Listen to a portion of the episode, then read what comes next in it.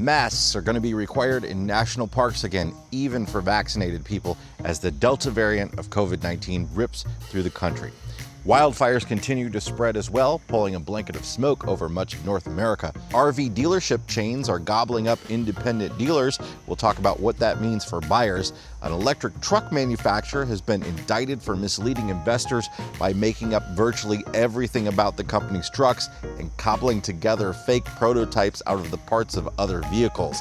The Elkhart, Indiana RV capital is making a big expansion across the state's northern border into Michigan, and a new campground coming to Louisiana is turning heads. Its motto Bring your house and share your spouse.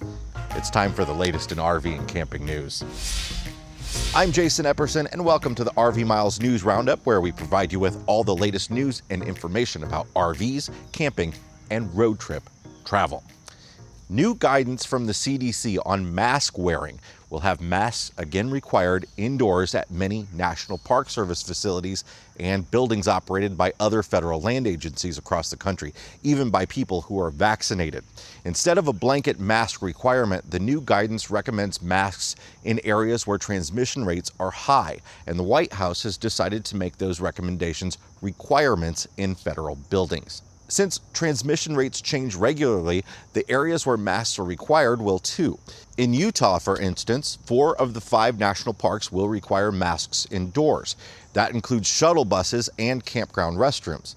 COVID cases have begun to climb in Utah in recent weeks, due in part to the new highly contagious Delta variant of the virus, as well as stalling vaccination numbers. Travelers should also expect new state and local mask requirements in many of these high transmission risk areas.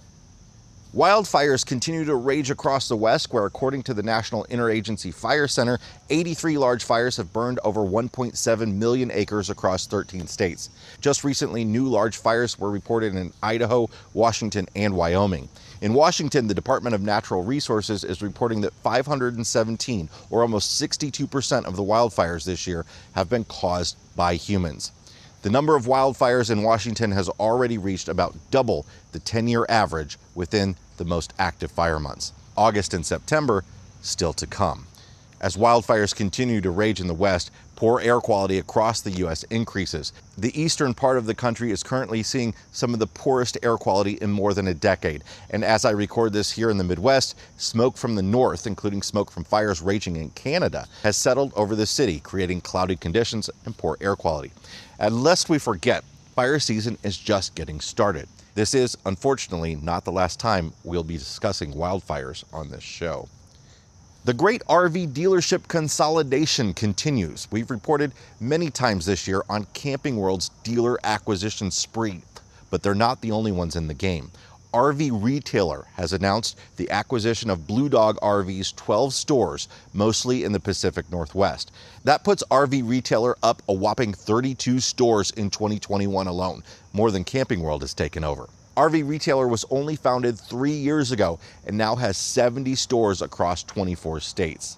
As much as I'm not a fan of how dealership chains are beginning to dominate the RV industry, I think it is important that Camping World does have a major nationwide competitor or two. They continue to run the table with manufacturers and suppliers, driving changes to the market that aren't consumer friendly like when they began paying a bounty to RV transporters last year to get RVs on their lots before anyone else.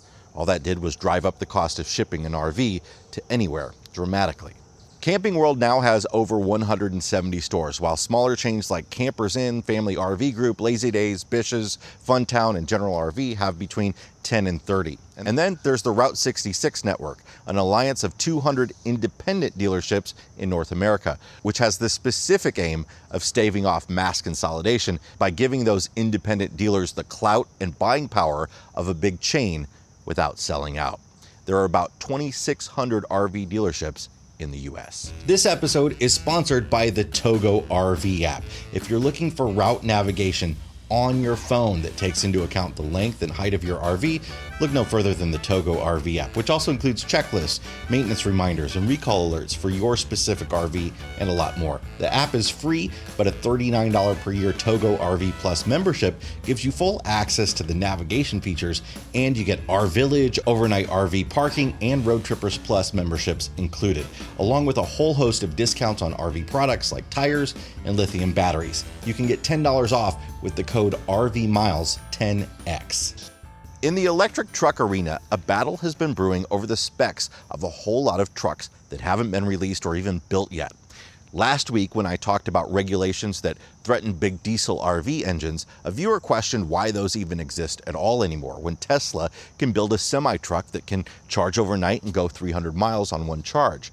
Surely that can be applied to big Class A RVs. But Tesla has yet to build that truck. Tesla's competitors say that the range of Tesla's electric semi defies the laws of physics and any current battery technology.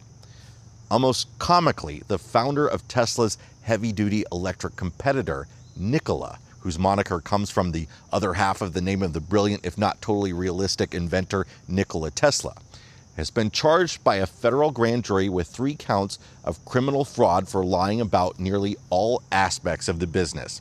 39 year old billionaire Trevor Milton resigned as chairman in September after two counts of securities fraud, including making false statements about the company and wire fraud. But Milton told lies to generate popular demand for Nikola stock. Milton is accused of claiming that his company had successfully manufactured working prototypes of electric semi trucks and pickup trucks that would turn the industry on its head, when he had, in fact, never built anything. The so called prototypes were cobbled together from parts from other vehicles. According to the indictment, at public events, the prototypes were towed into position and were powered by hidden wall sockets. In one incident, to make it appear a truck was driving, it was towed to the top of a hill and then rolled down to the bottom. Milton repeatedly said publicly that the prototypes were fully operational and overstated the number of pre orders the company had received. So, we're a long way from electric Class A motorhomes. Regardless, I'm on record as being a big believer in electric vehicles, but skeptical about their current viability for heavy duty, long distance applications. And trust me, RV manufacturers aren't shying away from electric. Winnebago has already built electric blood banks and bookmobiles, vehicles that don't drive long distances, perfect for electric. But there's another eco friendly option that may be on its way. Engine manufacturer Cummins has entered into an agreement with Air Products, a leader in chemical supply and transport. The two companies plan to rapidly expand the availability of heavy duty hydrogen fuel cell trucks to the Americas, Europe, and Asia. Cummins will provide hydrogen fuel cell electric powertrains integrated into Air Products' own fleet of 2,000 trucks. Additionally, Cummins and Air Products will work together to grow zero emissions hydrogen infrastructure. Air Products says that the best way to promote the adoption of hydrogen for mobility and heavy duty applications is to lead by example with their own fleet. They also say that the semi truck market is a major opportunity for hydrogen due to its rigorous requirements, and that only hydrogen fuel cells can provide the necessary range, refueling time, and weight requirements to decarbonize this important transportation sector. Hydrogen fuel cells are gaining momentum as the technology of choice in heavy duty applications. Hydrogen as a transportation fuel most closely mirrors the traditional fuel experience, and Air Products is the world's largest producer of hydrogen. Cummins hydrogen innovations have been part of many of the world's firsts, including powering the world's first hydrogen fuel cell passenger trains and the world's first hydrogen refueling station suitable for ships, cars, and trucks in Antwerp, Belgium. Cummins also makes virtually every Class A diesel RV engine. So, could we see hydrogen motorhomes in the future? Time will tell. The vast majority of RV manufacturers are located in Elkhart County, Indiana. But as the RV industry grows, building new plants in Elkhart is a challenge due to the tapped out labor pool. Perhaps that was part of Thor's decision to buy Tiffin Motorhomes last December, along with its ancillary businesses in Alabama. Well, now Thor is looking north of the Indiana border to expand two of its biggest nameplates, Heartland and Cruiser RV. And Michigan is incentivizing the expansion into the Wolverine State's St. Joseph County, where Forest River already manufactures its Palomino brand. Grants and state and local tax abatements help sweeten the pot for Michigan, and Thor says access to the strong pool of talent was one of the primary reasons they chose Michigan. AAA says the vast majority of drivers use their miles to empty readout as the trigger to head to the fuel station these days instead of the actual fuel gauge. But how accurate are MPG readings in today's vehicles? Well, AAA tested the accuracy of these systems and found their estimates vary significantly over shorter trips. But on the whole, they're pretty accurate. On average, the fuel economy display of vehicles tested were off by 2.3%. The worst test vehicle overestimated fuel economy by 6.4%, or 2.2 miles per gallon, while another underestimated it by 2.8%, or 0.9 miles per gallon. But AAA believes most of these variances are based on driving conditions and not inaccurate computers. Finally, a yet to be built RV park is drawing some side eyes in Louisiana.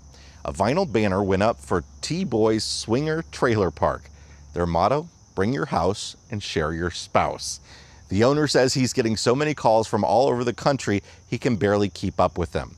The sign says you have to send a picture of your spouse for approval, which owners say was a joke for attention, but still, lots of text message pictures have come in. Many on social media thought the sign was a prank, but rest assured, T Boys Swinger Trailer Park is set for Memorial Day weekend of 2022. Most of them call or text just to see if it's real just to see if somebody's going to answer because they're going to say, oh, no, nobody's there. It's not a real number. Or they'll get on Facebook, oh, it's not a real number. I got on there and said, I'd be a fat frog's butt if it's not a real number. Everybody starts calling. And they start calling, hey, what's y'all address? Where is it? Is this in Mamou? Is this, where's this at? When it's finished, the site will have a nude pool, a nude yoga stadium, a strip poker hall, and a key party cabana. It may be called a trailer park, but it's designed to operate more like a campground where swingers can come for party themed weekends. So much for pink flamingos and upside down pineapples. That's one campground we won't be reviewing. That's it for this week's RV and Camping News Brief. Join us here each and every weekend for the latest. See you next time.